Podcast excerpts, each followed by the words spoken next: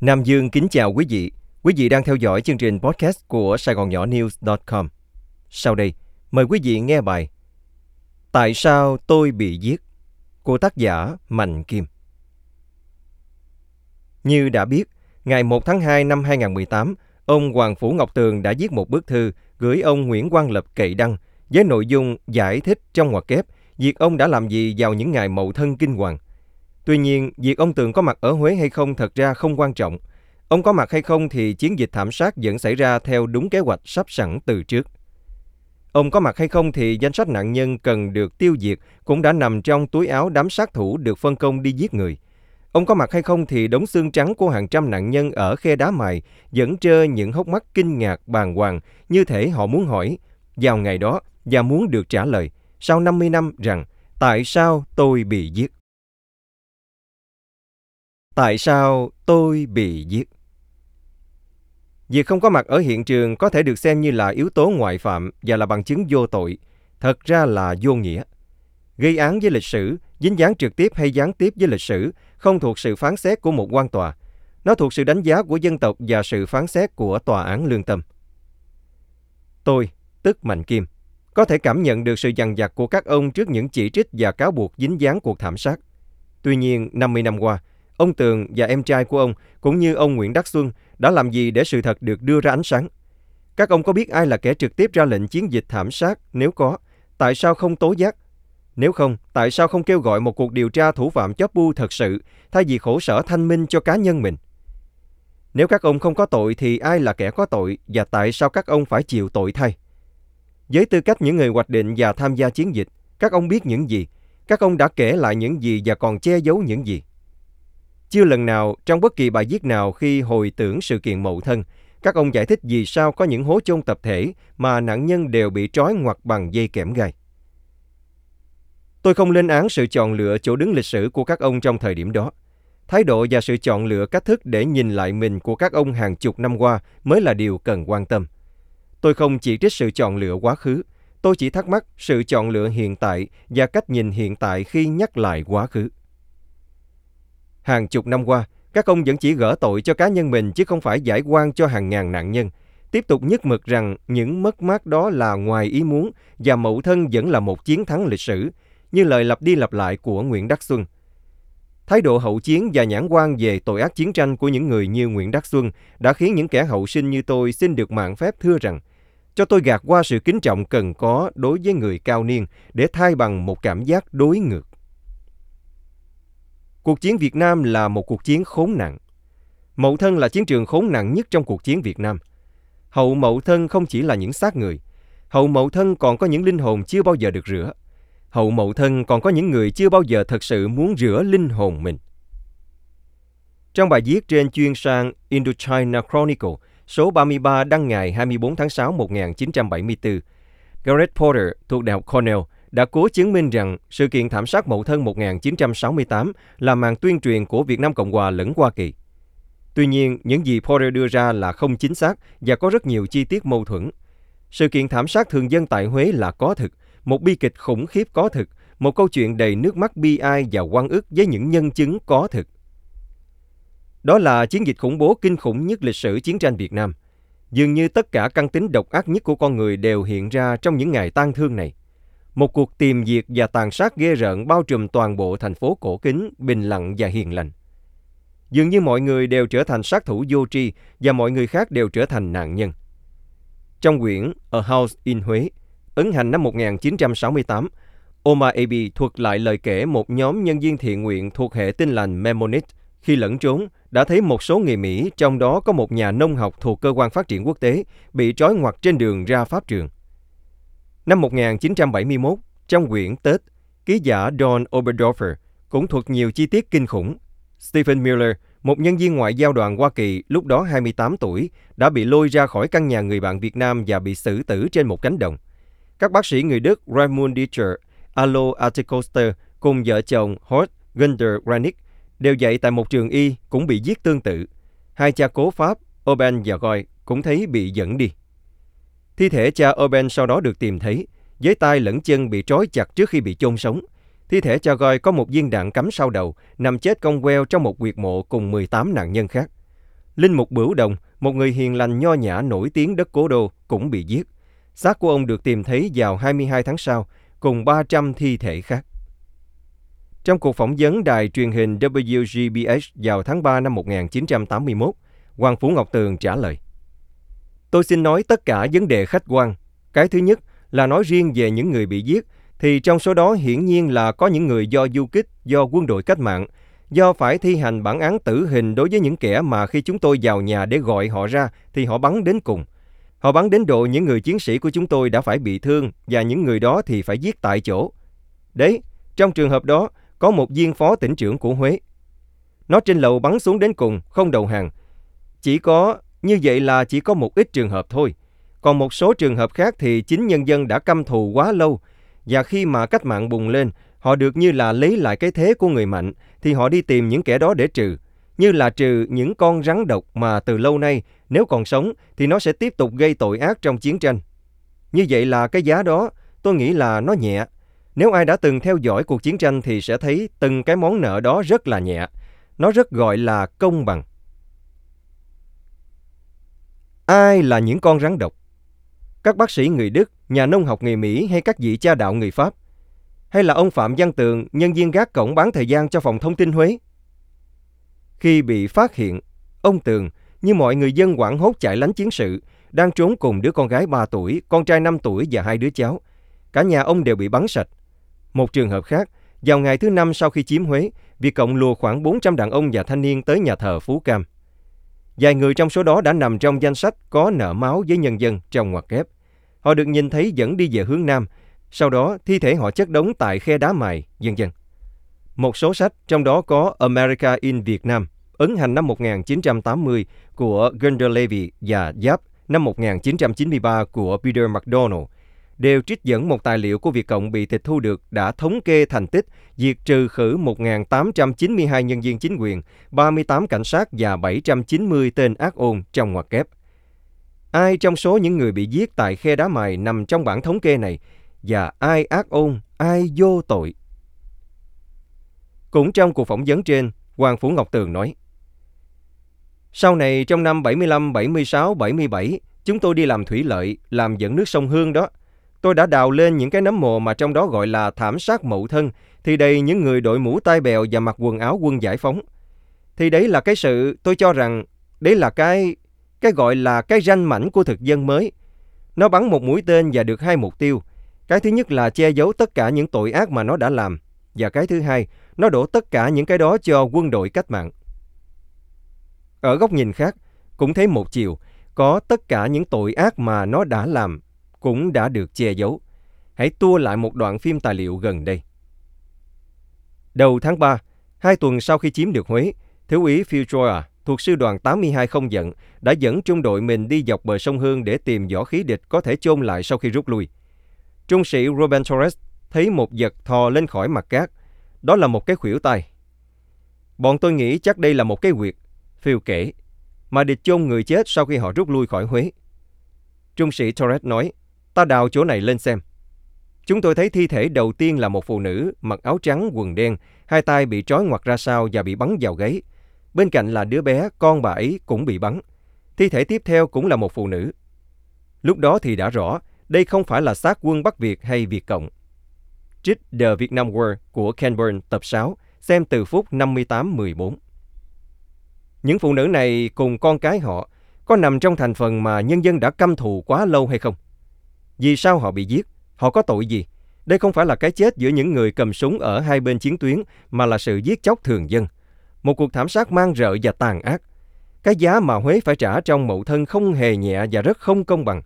Nó là tội ác chống lại loài người và những kẻ gây ra phải gọi là tội phạm chiến tranh. Nó cũng chẳng thể gọi là điều đương nhiên, đã tự động để mà cái lòng căm thù đã đẩy đến mức đó, như lời Hoàng Phủ Ngọc Tường. Nó là một cuộc sai xưa giết chóc có hệ thống và có tổ chức. Ai chịu trách nhiệm? Trong cuộc phỏng vấn ngày 20 tháng 5 năm 2017, Nguyễn Đắc Xuân kể, họ lập ra một cái đoàn gọi là Đoàn Sinh viên Quyết tử, mà tôi là trưởng cái đoàn đó. Tôi tổ chức học quân sự thành ra ba đại đội làm thành một tiểu đoàn. Thì trong cái đội đó, cái đoàn sinh viên quyết tử đó chả bắn được ai mà cũng chả làm cái gì ai nhưng nó gây ra một cái tinh thần sinh viên mà dám võ trang để chống Mỹ, để chống Thiệu Kỳ. Dù không biết đoàn sinh viên quyết tử của Nguyễn Đắc Xuân có bắn được ai hoặc làm gì ai hay không, nhưng có điều chắc chắn rằng chiến dịch Mậu Thân là một kịch bản được chuẩn bị chu đáo với những kế hoạch cụ thể và phân công cá nhân cụ thể. Những bài báo miêu tả chi tiết chiến công Mậu Thân đã thuật rõ điều này. Việc tiêu diệt cho bằng hết ngụy quân ngụy quyền trong ngoặc kép để xây dựng một chính quyền mới sau giải phóng trong ngoặc kép là một chủ trương của Ba Đình. Như được Lê Duẩn phát thảo, Mậu Thân không chỉ là chiến dịch quân sự, mục tiêu lớn nhất là cướp chính quyền. Điều đó đã dẫn tới chiến dịch khủng bố và cuối cùng đưa tới cuộc thảm sát. Giết ai và ai đi giết đã nằm trong kế hoạch được soạn từ nhiều tuần hoặc nhiều tháng trước khi chiến dịch nổ ra. Việc Huế bỗng đốt pháo nhiều hơn để người dân không phân biệt được tiếng súng với tiếng pháo đã cho thấy kế hoạch được lên chi tiết như thế nào. Trong Huế 1968, A Turning Point of the American War in Vietnam, ấn hành năm 2017, tác giả Mark Bowden đã ghi lại một phần trong danh sách 22 trang đánh máy mà ông tìm được trong kho lưu trữ quốc gia Hoa Kỳ. Liệt kê các mục tiêu cần tiêu diệt như sau. Nhà thờ Phú Cam, khoa luật Đại học Huế, Sa, tức một cảnh sát quản trị sống ở đường Thống Nhất gần giao lộ chữ Y cách đường Lê Văn Duyệt dài căn. Soi, tức trung sĩ nhất sư đoàn một bộ binh ngụy ở đường Thống Nhất gần căn nhà bằng đá và tiệm may. Cao Thọ Xá, Ác Ôn, Dân Phú Ổ, làng Hương Chu, thị trấn Hương Trà, bỏ làng về sống ở đường Thống Nhất gần cửa Chánh Tây. Đêm đêm, bọn chính quyền từ các làng kế bên về nhà hắn đánh bài và ngủ lại. Tiệm sửa đồng hồ đường Thống Nhất, đối diện xéo phòng tuyển quân, bọn chính quyền từ các làng kế bên tụ tập về đây ngủ. Hồ Thị Kim Loan làm cho cơ quan phát triển nông thôn, nhà ở đường Trịnh Minh Thế gần trạm xe bus Nguyễn Hoàng. Nhà hàng Lạc Thành ở đường Đinh Bộ Lĩnh, bên ngoài cửa Thượng Tứ, bọn mật vụ và cảnh sát thường tới đây ăn uống.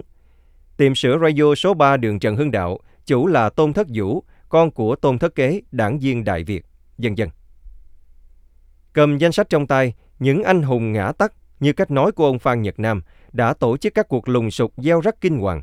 Những kẻ hối hả hưởng cho hết cái quy quyền què cục trong giây lát không chỉ là những thanh niên sớm giác ngộ hoặc biệt Cộng nằm dùng.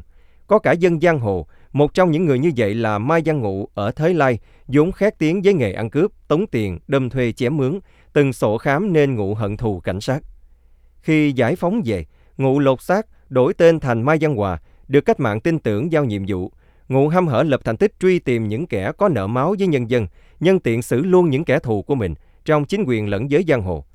Trong dạ vài vụ, đích thân Ngụ đứng xem cuộc hành quyết ngay trước nhà nạn nhân sau sự kiện mậu thân. Ngụ trốn theo quân giải phóng nhưng sau đó bị bắt và bị đầy côn đảo. Sau 1975, đương sự trở về Huế và được xem như một anh hùng cách mạng.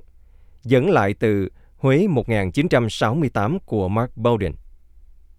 Vì chỉ đạo ở trên là tiêu diệt sạch chính quyền cũ để giải phóng hoàn toàn Huế, nên đã xảy ra các vụ bắt bớ tràn lan và giết chóc vô tội dạ. Cứ là thành phần ngụy quyền thì bắt hoặc giết, bất luận có ác ôn hay không. Trường hợp gia đình bà Nguyễn Công Minh là một ví dụ. Bà kể, lúc 2 giờ sáng sau giao thừa, một nhóm Việt Cộng cầm AK tới gõ cửa.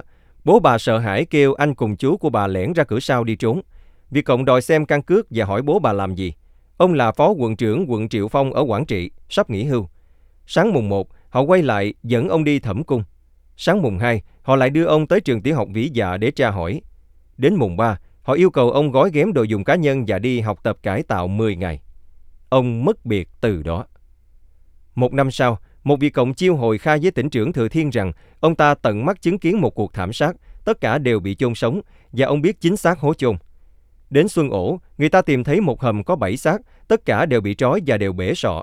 Việc tìm kiếm được mở rộng sang các vùng lân cận. Mùa hè khô hanh chỉ toàn cát phủ, nhưng cứ chỗ nào có cỏ tươi thì nơi đó có xác. Lên Phú Tứ sau một tháng, tìm thêm được 250 xác. Hầu hết đều bị bể đầu, trói cánh khuỷu với tư thế quỳ và chết chụm vào nhau. Gia đình bà Minh vẫn cố gắng tìm xác người thân, tìm cho tới tháng 9 năm 1979. Bố bà Minh bị bắt đi đâu và bị giết ở đâu, không ai biết. Ai trực tiếp chỉ đạo và duyệt các kế hoạch giải phóng Huế? Ai lên danh sách tìm việc và tổ chức tìm việc? Phải có một người hoặc nhiều người nào đó, và những người đó phải là dân địa phương. Những thông tin này đã bị giấu nhẹm. Những bài báo ca ngợi chiến công hoặc các hội thảo từ hàng chục năm nay, trong đó có hội thảo khoa học cấp quốc gia, cuộc tổng tiến công và nổi dậy Xuân Mậu Thân 1968, bước ngoặt quyết định và bài học lịch sử, tổ chức ngày 29 tháng 12 năm 2017, đã không bao giờ dám nhắc tới điều này. Bên cạnh sự quan lạc chiến thắng là một sự hèn hạ rợn người. Ai chịu trách nhiệm lớn nhất với vai trò đầu não trong kế hoạch xóa sổ toàn bộ hệ thống chính quyền địa phương để xây dựng chính quyền mới là một bí ẩn lớn nhất của sự kiện Huế Mậu Thân. Những bàn tay dế máu đồng bào đã dội giả được chùi, những chứng cứ ngoại phạm hấp tấp được bày ra. Lê Khả Phiêu, người mà hồi chiến dịch Mậu Thân là chính ủy kim trung đoàn trưởng trung đoàn chính, có trách nhiệm gì không? Một bài báo mang tựa gặp lại Tổng bí thư Lê Khả Phiêu trên Tiền Phong ngày 11 tháng 11 2012 có đoạn. Đêm 24 tháng 2 1968, quân ta được lệnh rút khỏi Huế. Khi rút phải đưa hết thương binh ở phẫu Tiền Phương lên rừng để tiếp tục điều trị. Đồng chí, tức Lê Khả Phiêu, nhận trách nhiệm trước quân khu rằng không riêng trung đoàn chính mà cần phối hợp với các trung đoàn bạn khác cùng với nhân dân thành nội Huế làm nhiệm vụ vận chuyển anh em thương binh dược dòng dây lên căn cứ. Chính sách thương binh là đây, tình người, tình đồng chí, đồng đội là đây. Ừ thì đây, một bài báo khác có tựa North Vietnamese Die Chain to Dear Gun Post của ký giả Fred Emery đăng trên Time of London số ngày 16 tháng 2 1968 viết rằng ông thấy hai thi thể lính Bắc Việt đã bị xích vào cột điện với khẩu súng máy. Trích Huế 1968 Mark Bowden Những câu chuyện bi thảm về chiến tranh Việt Nam đáng lý không nên nhắc lại. Nhưng khi mà những quan hồn chiến tranh còn chưa được giải và những bàn tay nhuốm máu còn chưa được rửa với sự thành khẩn ăn năn để chấp lại nén nhang trước vô số cái chết oan ức thì liệu mọi thứ có thể bỏ quên hoặc để vùi lấp vào bụi lịch sử được không? Chúng ta sẽ nói gì với thế hệ trẻ để giải thích tại sao cả thành Huế lại chích khăn tang để làm dỗ cho hàng trăm quan hồn, trả lời với con cháu rằng lý do gì ông bà cha mẹ anh chị cô chú mình bị giết và ai giết. Cho tới giờ, vẫn còn có màn vỗ tay cười cợt trước những giải khăn tang. Nếu người ta tiếp tục khạc nhổ những bãi đờm nhơ nhớp vào lịch sử và dẫm đạp lên xác chết chiến tranh, trong đó có cả chiến sĩ đồng đội mình, thì những câu chuyện này vẫn cần được nhắc lại. Không phải để khinh bỉ, không đáng và cũng chẳng cần, mà để cho thế hệ trẻ hiểu được cuộc chiến giải phóng dân tộc trong ngoặc kép này nó đầy dẫy tội ác như thế nào, để họ hiểu dối trá và bưng bít cũng là một tội ác, và để họ nhận thức rằng những hành động kinh tởm đó đừng bao giờ lặp lại với đồng bào và dân tộc mình. Năm 2018, nhân 50 năm sự kiện Mậu Thân, một vở kịch do sân khấu kịch Hồng Vân thực hiện. Hơn 400 đầu tư liệu, 50 năm một mùa xuân lịch sử được ra mắt. Một cuộc tọa đàm giao lưu nhân chứng lịch sử mang tên Thành đoàn tham gia chiến dịch Xuân Mậu Thân 1968 được thực hiện. Một chương trình cầu truyền hình về bản hùng ca Mậu Thân được tổ chức, có sự tham gia của Trần Hiếu, Quang Thọ, Tạ Minh Tâm, Thanh Thúy, Anh Bằng, Hạ Trâm, dân dân. Xem lại tất cả những bộ phim về chiến tranh Việt Nam và những hình ảnh liên quan Mậu Thân, không thấy có một cuộc hưởng ứng nào của đồng bào cả. Hậu Mậu Thân là những nhát cuốc chôn người thân và những nhát xẻng đào kiếm người nhà. Đó là sự kiện mà vô số gia đình miền Nam lẫn miền Bắc phải làm dỗ cho người thân chết trận Mậu Thân. Thay vì hân hoan hát trên những xác người, có lẽ cần tổ chức một đại lễ cầu siêu cho những người đã bị giết hoặc bị chết thảm hại khi bị đẩy vào chiến dịch thảm sát đồng bào trong sự kiện bi thảm này. Thay vì vỗ tay và phô bày những bàn chân đạp đổ bàn thờ của những người đã chết oan ức trong sự kiện bi thảm mậu thân, có lẽ cần nhìn lại rằng vấn đề đâm chém vào lịch sử có giúp gì cho việc hàn gắn dân tộc hay không? Thay vì hất văn bắt nhang đang cúng dỗ cho những người đã mất, có lẽ cần cúi đầu xin lỗi đồng bào, tất cả đồng bào, từ Bắc cũng như Nam, về những sai lầm mà mậu thân mang lại. Tuy nhiên, chúng nó, tất cả chúng nó, hơn 50 năm qua, chỉ cho thấy chúng là những sinh vật mang hình hài con người.